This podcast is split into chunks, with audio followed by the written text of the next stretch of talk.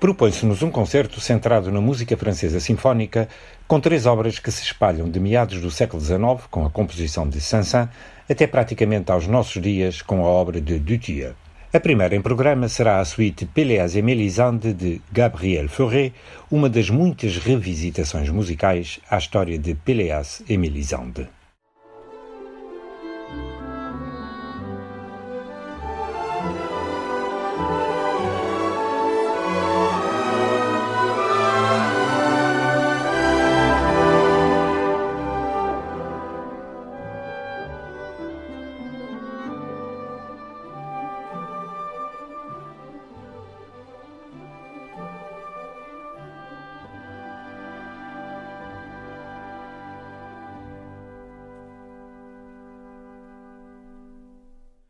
Importa dizer que a origem desta suíte de Fauré é o teatro. É uma música de cena, escrita, pois, para pontuar uma representação teatral e, consequentemente, com as curvas dinâmicas e pontos de clímax impostos pelo texto. É considerada a música de cena mais importante que Gabriel Fauré escreveu. Nasceu de um pedido da atriz Patrick Campbell para a estreia britânica da peça, que se deu em junho de 1898. Fauré dirigiu a orquestra na estreia em Londres. Maeterlinck foi um dos mais importantes autores teatrais simbolistas, inserindo-se numa corrente estética que privilegiava mais a sensação do que a própria realidade, deliciava-se no não dito, dava uma primazia imensa à sonoridade do texto e era estruturada geralmente numa sucessão de pequenas, breves cenas, ou seja, parecia clamar por música. E muitos ouviram este clamor.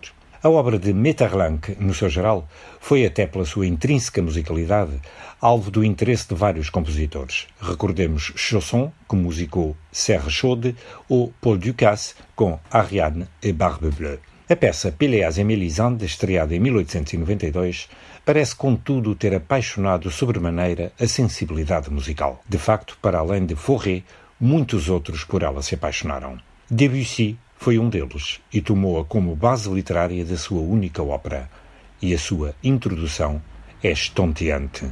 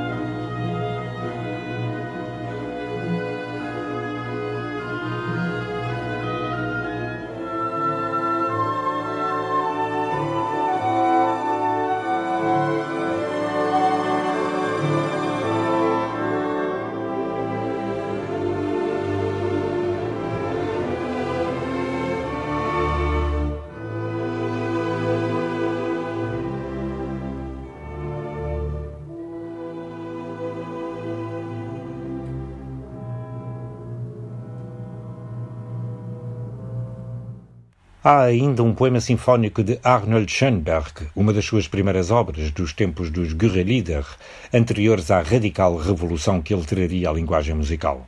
O seu Pelléas de Mélisande foi estreado em 1905 sob a sua direção e utiliza uma orquestra maciça capaz de enormes arroubos líricos e de grandes tiradas românticas. À la Richard Strauss. Foi este último compositor, aliás, que indicou a obra de Maeterlinck a Schönberg.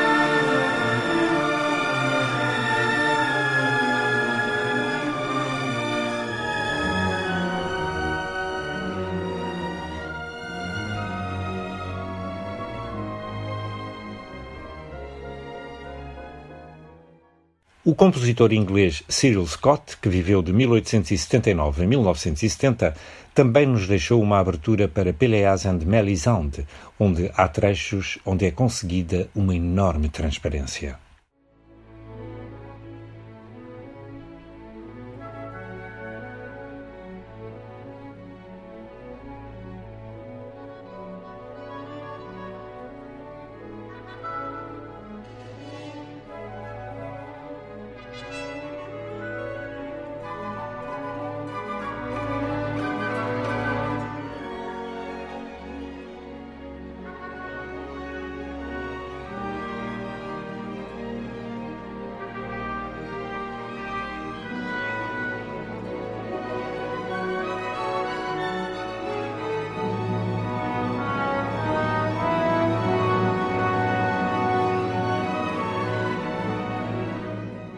Refira-se finalmente a também música de cena de Sibelius, que estreou em 1905, data da estreia da peça de Schönberg, e que patenteia uma linguagem igualmente grandiloquente. É curioso constatar que Maeterlinck apaixonou os compositores do seu tempo, aquele em que florescia o simbolismo.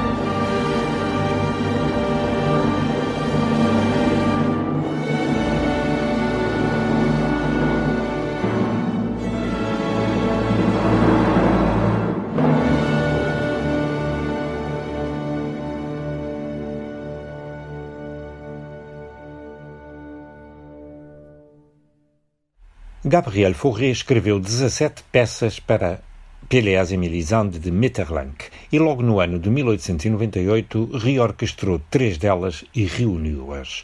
Foram Prélude, Fileuse, La Mort de Mélisande. Estava assim encontrado o embrião de algo mais estruturado. Depois intercalou a Sicilienne e nasceu a suíte como a conhecemos e como vai ser apresentada. Por vezes, a suíte é apresentada com a canção de Mélisande The King's Three Blind Daughters. Não será o caso. Num gesto que tem sido comum aos maiores e menores compositores ao longo da história da música, Fauré reaproveitou algumas peças suas anteriormente escritas. Assim, por exemplo, o terceiro andamento da suíte é uma reutilização da Siciliana para violoncelo e piano opus 78. Isto é patentíssimo. Ouça-se o terceiro andamento da suíte.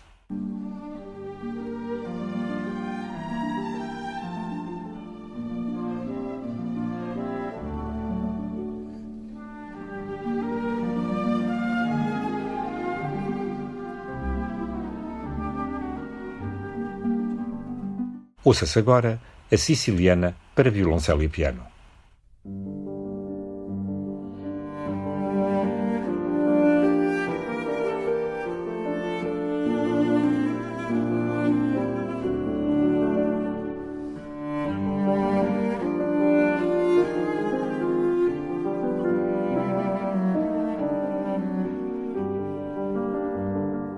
A estrutura final da suíte Pelléas et Mélisande de Fauré é, pois, a seguinte. Prélude, quasi adagio, Fileuse, andantino quasi allegretto, Sicilienne, allegro molto moderato, Mort de Mélisande, molto adagio.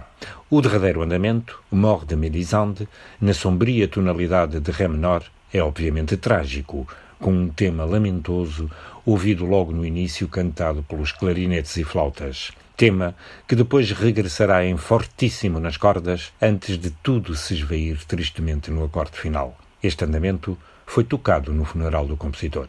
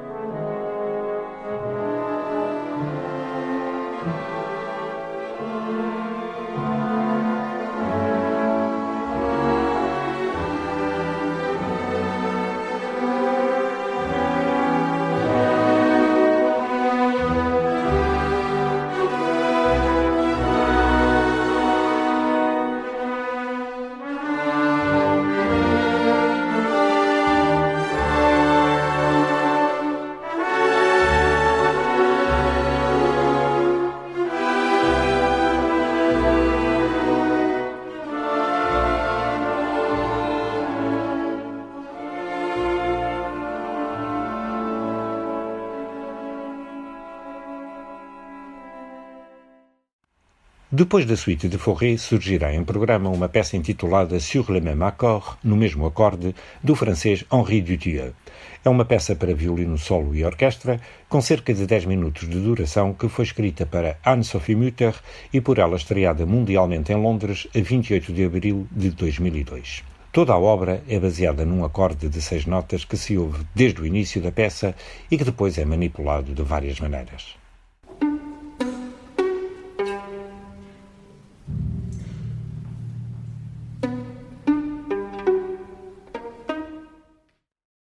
Dutilleux descreve a peça como uma espécie de noturno. O andamento único, após uma introdução, apresenta uma alternância de passagens rápidas e lentas ou líricas. A estrutura é introdução, música rápida, secção lírica 1, música rápida, secção lírica 2, música rápida. A peça desperta no ouvinte uma série de associações e modos de pensar. O caráter da obra é, em geral, solene, ao início quase reservado. A obra constitui uma enorme homenagem às capacidades infinitas da arte dos sons, pois prova a que ponto a música pode viajar através de transformações do simples motivo ouvido logo no início.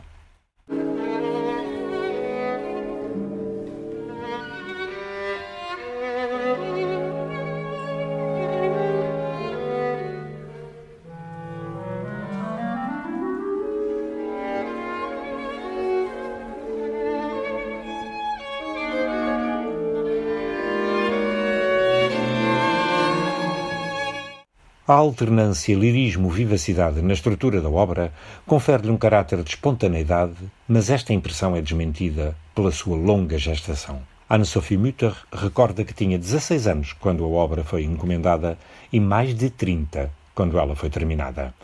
À medida que progride, Sur le même accord torna-se mais expressivo, como que exprimindo vários graus de dor.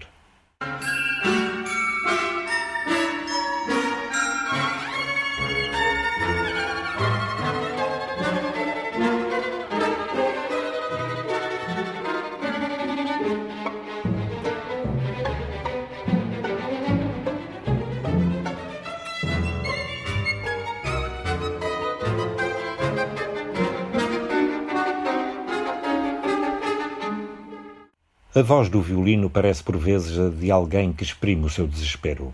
Para Anne-Sophie Mütter, a peça é uma ária, com uma enorme carga lírica que requer grandes capacidades de virtuosismo. A violinista ficara impressionada com o concerto para violoncelo do compositor, Tout un monde lointain, e encontrou nesta obra muitas das qualidades que a tinham apaixonado.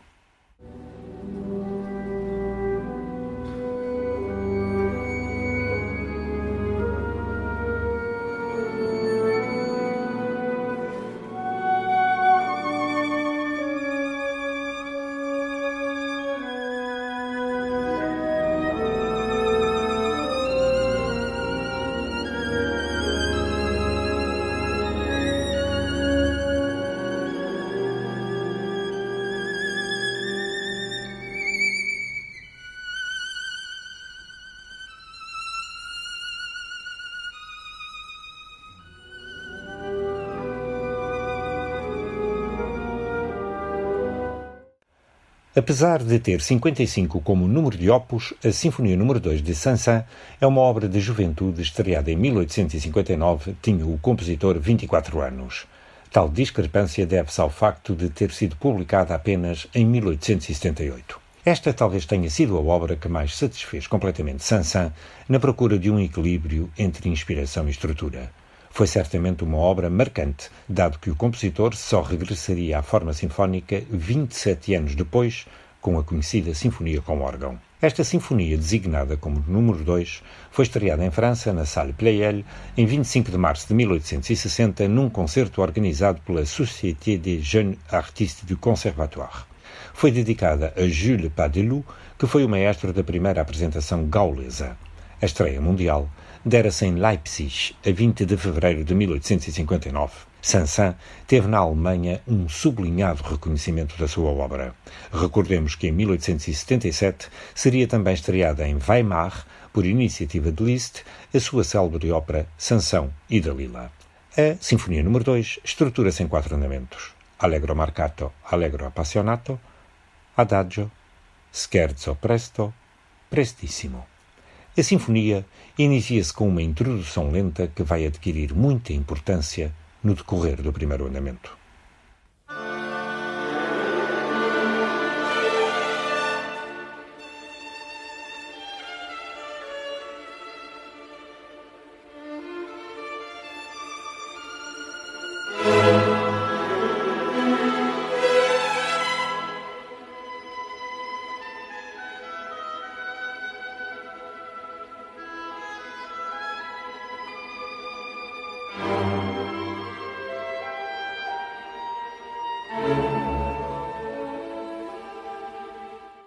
Esta introdução lenta proporciona, de facto, o material temático de uma poderosa fuga que se segue e que dominará todo o primeiro andamento.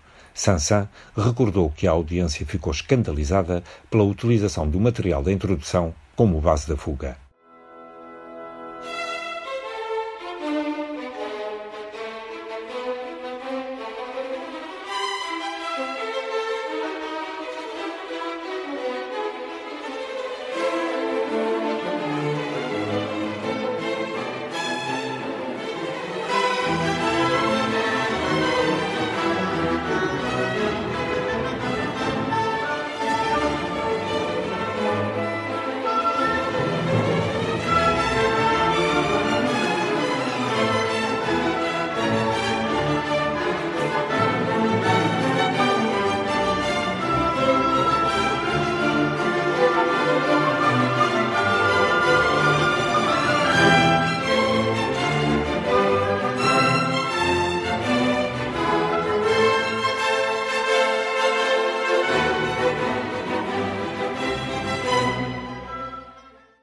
O primeiro andamento desenvolve-se depois com enorme desenvoltura até ao seu final.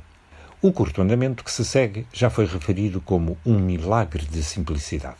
Este adagio, um intermezzo, instala-nos num ambiente idilicamente pastoral. Protagonista principal é um tema lamentoso que é repetido por vários naipes de instrumentos e se conclui nas cordas. Ouçamos um pouco da sua deambulação, primeiro nas madeiras e depois nas cordas.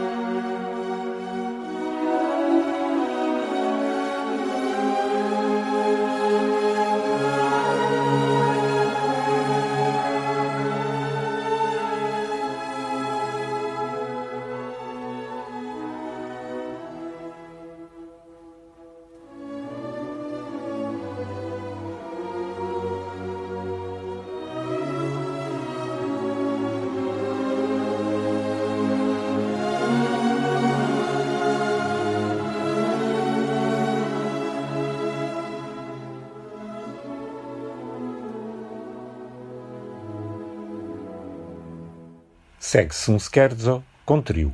A particularidade deste andamento é que, como só ia acontecer, não utiliza a usual estrutura scherzo, trio, scherzo. Em vez da repetição do scherzo, após o trio, o andamento termina-se numa curta coda que emprega temas e motivos do próprio trio. Conheçamos em primeiro lugar esse scherzo que não tem direito à repetição.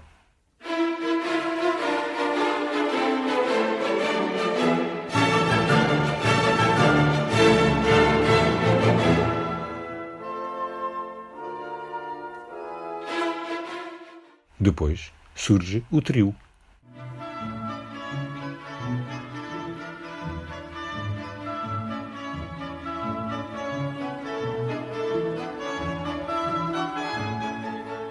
Por fim, a coda, que utiliza motivos e temas do trio.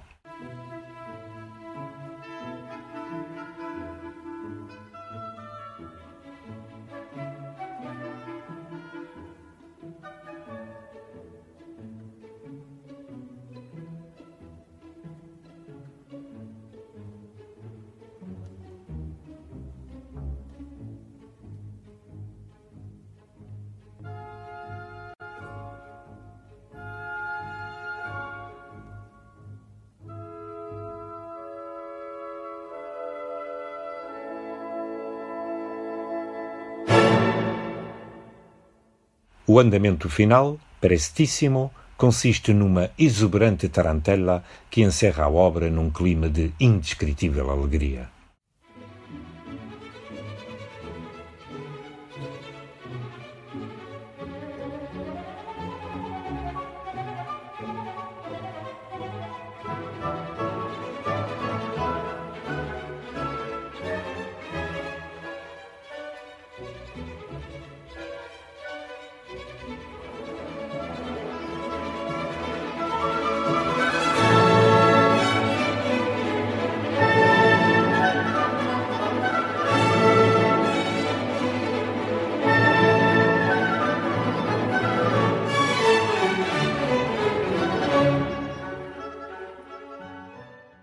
A estrutura da obra é, depois da apresentação da tarantela, cimentada pela utilização de temas e motivos de andamentos anteriores.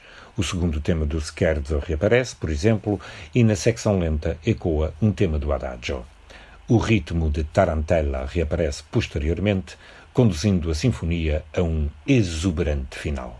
As escalas aqui são a imagem da alegria.